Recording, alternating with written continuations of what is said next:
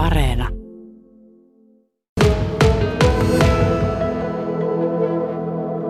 Tosi hienoa, että kyllä tota, yöunet meni, meni siinä, siinä samalla, että oli se niin,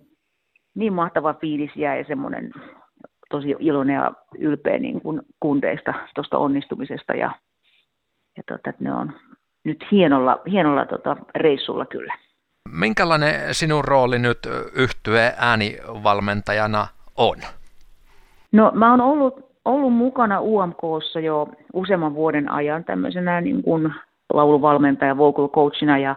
ja nyt tota, ja Yleisradio on panostanut entistä enemmän tähän lauluvalmentajan tehtävään, että nyt tänä vuonna tai kuluneena vuonna niin mä oon ollut sille virallisesti ihan niin kuin tammikuun alusta saakka on tehnyt Blind Channelin kanssa töitä,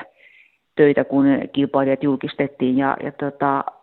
meillä on ollut paljon harjoituksia ennen Suomen tätä UMK-kisaa. Tehtiin ihan tämmöistä korvamonitorin, korvamonitorin käyttämiseen ja sitten niin kuin sieltä tavalla, että mitä nousee esille laulun kannalta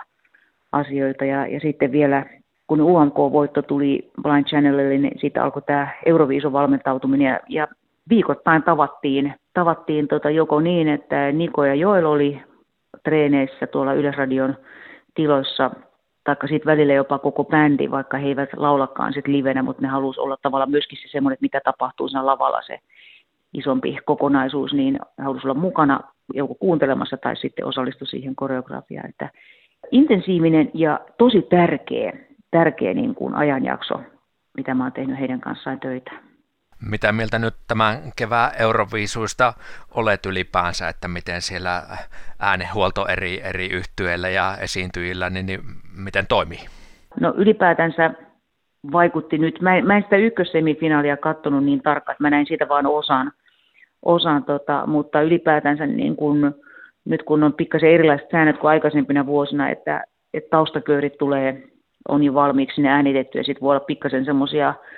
tuplausta tai jotakin tukiraitoja osit, joissakin osioissa itse kappaleita, niin vaikutti siltä, että kaikki laulajat, laulajat kyllä selviytyi tosi hienosti siitä omasta roolistansa ja, ja niin kuin paremmin kuin aikaisemmin, että toki, toki siellä ei ole niitä muuttuvia palikoita niin paljon kuin silloin, kun aina kun on live-laulua, vaikka taustakööri mukana, niin sit siellä, siellä on enemmän niin kuin niitä, niitä osa-alueita, joissa voi sattua jotakin sit siinä H-hetkellä. Että kyllä siellä nyt, nyt on niin kuin, kyllähän siellä kuulee sitten tietenkin, että okei, että tuossa on nyt, tuossa onkin superlaulaja kyseessä ja toi on, toi on nyt käytetty tietynlaisia efektejä, jotka tukee sit, sitä, että sopii siihen kappaleen tyyliin ja niin kuin nyt on useampana vuonna ollut, ollut tietenkin. Aija Puurtinen, mitä sinä musiikin moniottelijana vuosikymmeniä olet alaa seurannut, niin mitä nyt arvioit Blind Channelin mahdollisuuksista sitten tuossa lauantai-illan finaalissa, että 15 vuotta on Lordi Eurovisuvoitosta, että onko, onko Suomessa ehkä juhlat sitten tulossa? No, tätä voidaan aina toivoa, toivoa ja henkilökohtaisesti mulle ei oikeastaan merkitse se, että voittaako he. Mulle merkitsee se, että että ne on, kundit on tehnyt tosi hyvää työtä, Yleisradio on tehnyt todella hyvää työtä, työtä niin kuin Blind Channelin eteen. Ja, ja sitten, että he on siellä finaalissa, he on jo, ja, ja että he edustaa musiikillisesti, tulee tosi vahvasti ulos siitä, siitä muusta musiikillisesta tarjonnasta, mitä tuossa kisassa on, että tota, et aika harvoin on niin kuin tämmöisiä bändejä siellä mukana, ja, ja tota, kyllä, ja sitten varsinkin tälle niin rockbändejä, että musta se on, ei, ei huolta heidän suhteen. Mä tietenkin toivon, että he voittaa, mutta, mutta ne on jo nyt voittaneet, niin kuin, että ne on, niillä on varmasti niin kuin hyvä,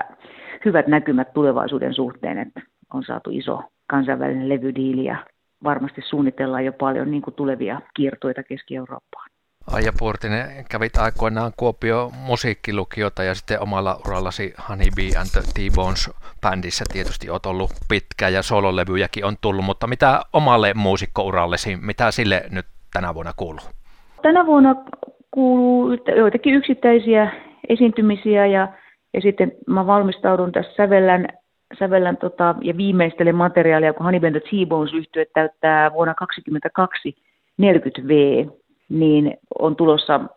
uusi, uutta levyä sille ja sitten tämmöistä juhlakiertuetta. Varmaan sitä juhlitaan sitten vähän sille palasissa koko vuoden 2022, taikka sitten jopa ehkä venytetään vähän pidemmälle. Ja, ja sitten myöskin mä oon tekemässä tämä Brooklynin satu yhtyy, eli tämä Finglishin kielinen prokkis, niin siihen mulla on kans on tota, tulossa uutta, uutta levymatskua, että odotetaan vaan, että kesällä pääsis studioon sitten viimeistelemään niitä.